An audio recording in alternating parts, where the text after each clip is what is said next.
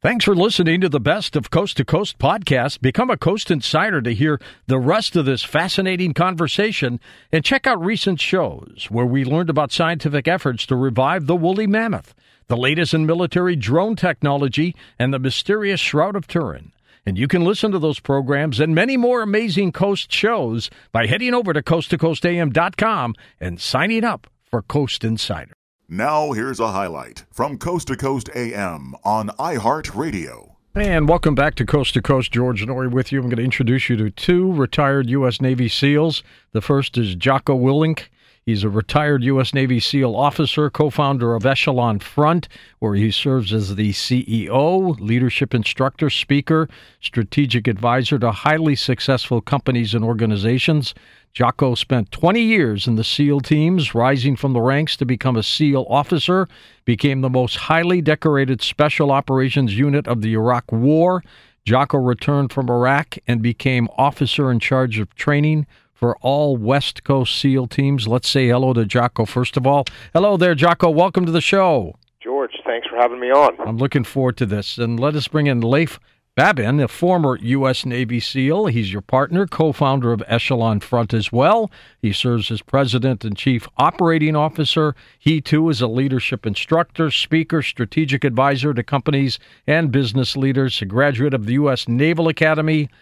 He served 13 years in the Navy, including 9 in the SEALs teams, including time as a platoon commander, one of the most highly decorated Special Operations Unit of the Iraq War. Leif, welcome to the show, too. Thanks for having us. I want to thank you both for serving. I served 9 years in the Navy. My unit had got called up to Desert Storm with General Schwarzkopf. We were public information officers, and I had retired or got out of it a month before the Iraq War. It's amazing. But thank you for what you both do. Appreciate your service. So let us talk about the first book for just a little bit, because that will set the stage for the dichotomy of leadership. And let's start with you, Leif, if we can. Extreme Ownership. Tell us about that.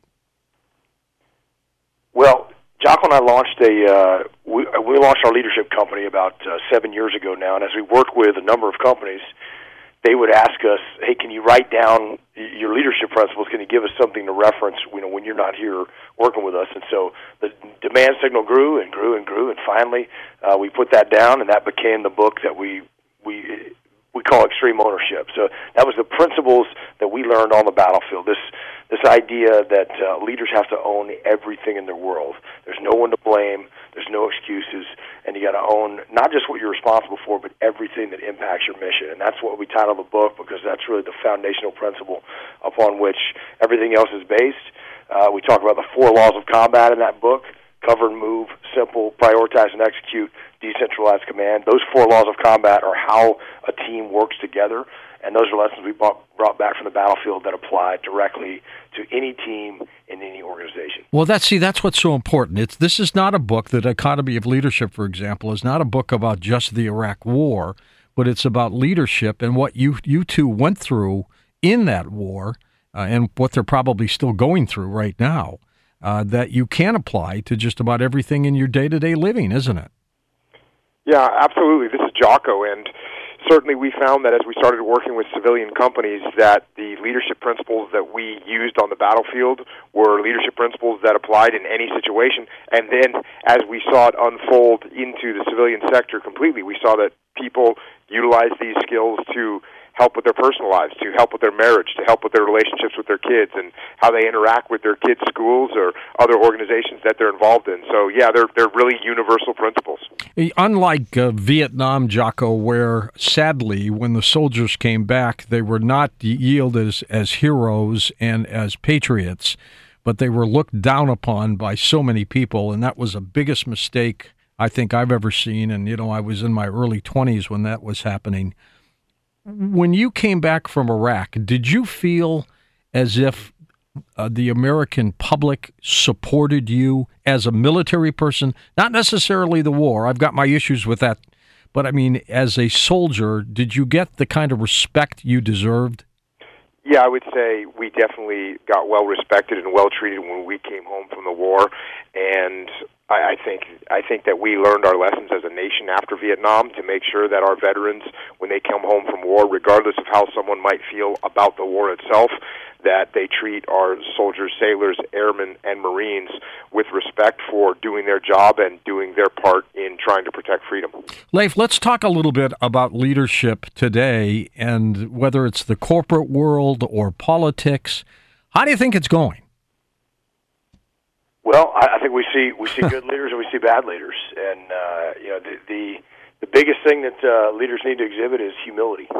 And there's that quality of humility allows leaders to look in the mirror, take this brutally honest self-assessment, and recognize where they can get better, recognize where their team is maybe not accomplishing their mission, where they can improve. And frankly, we work with amazing leaders across about every industry that you can imagine. Incredible leaders that step, men and women that are stepping up, that are leading their teams. And I'd say we've got pretty strong leadership. Isn't a good leader someone who's not afraid to admit they made a mistake sometimes?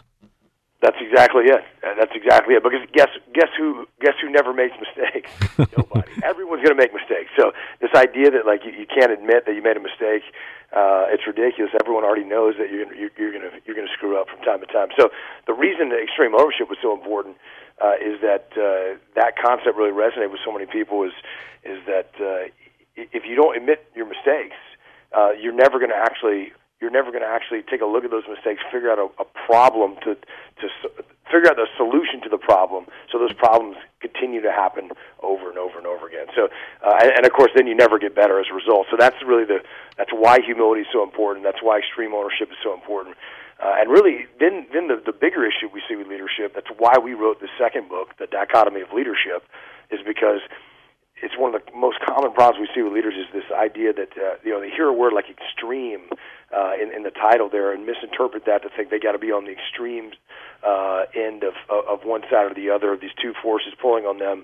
And really, what leaders need is balance. You got to find balance somewhere in the middle between two opposing forces. So you got to be a leader and you got to be a follower. Well, and Teddy Roosevelt once said, "If you have never made a mistake, that means you've never tried at anything." That's exactly right. So right.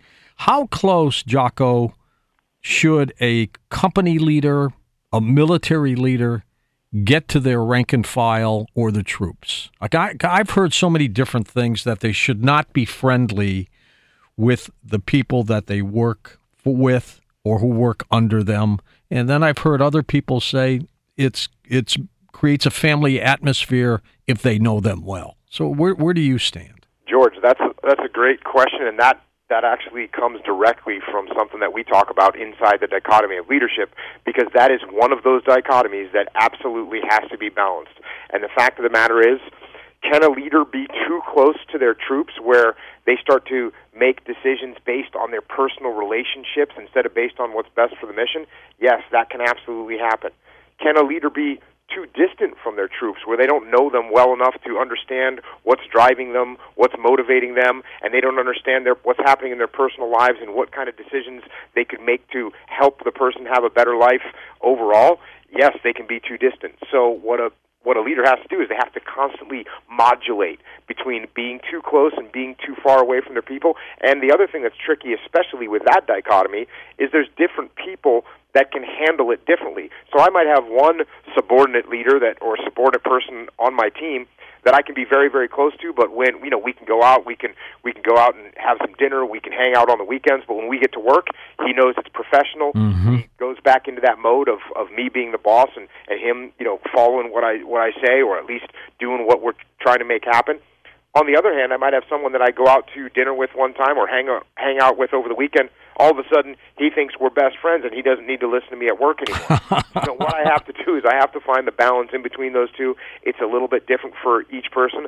I would tell you this, when you work with someone, you lean towards being a little bit more distant at the beginning because it's harder to take that slack back out and try and separate yourself than it is to continue to get closer to someone over time in a controlled manner so that trust and that relationship doesn't get violated. I know in our case here at Coast to Coast, I've got a handful of people that I work with that I have for the last 16 years, minimal turnover. And I let them do their thing. I'll step in when I think I have to, but by and large, they're professionals. They know what they're doing in all capacities. But they know that if I say something, that's the way it is. And they have that kind of respect, and I have that kind of respect for them.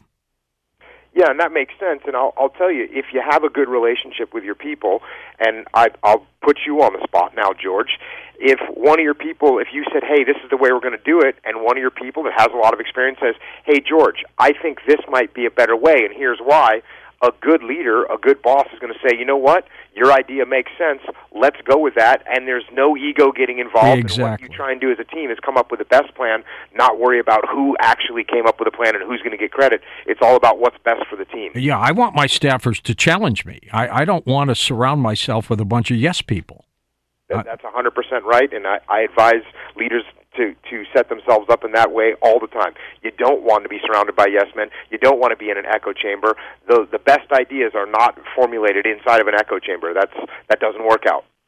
When we talk about some of the things that you two went through in Iraq, and just reading The Dichotomy of Leadership, I mean, you went through a lot of things where, you know, you were almost ambushed when you noticed, for example, that the citizens of Ramadi started disappearing. You knew there was going to be an imminent attack, that it was going to come upon you.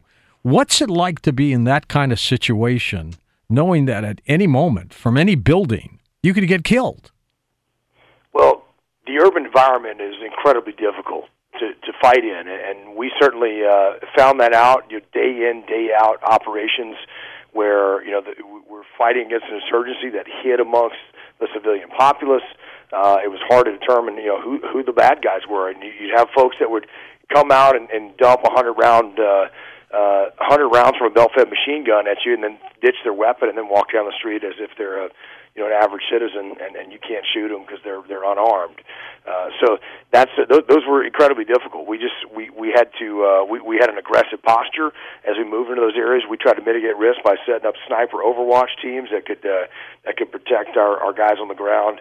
But frankly, I think the best way we could describe those operations, George, was awesome. We had a lot of fun in there, and we had some tough fights, and we had some tough days where we lost guys, and I'd trade those days for anything. But most of those days were some of the best days of my life. We knew we were fighting an evil insurgency. We knew we were delivering impact on the battlefield, and we learned tremendous leadership lessons learned from those efforts. Listen to more Coast to Coast AM every weeknight at 1 a.m. Eastern, and go to coasttocoastam.com for more.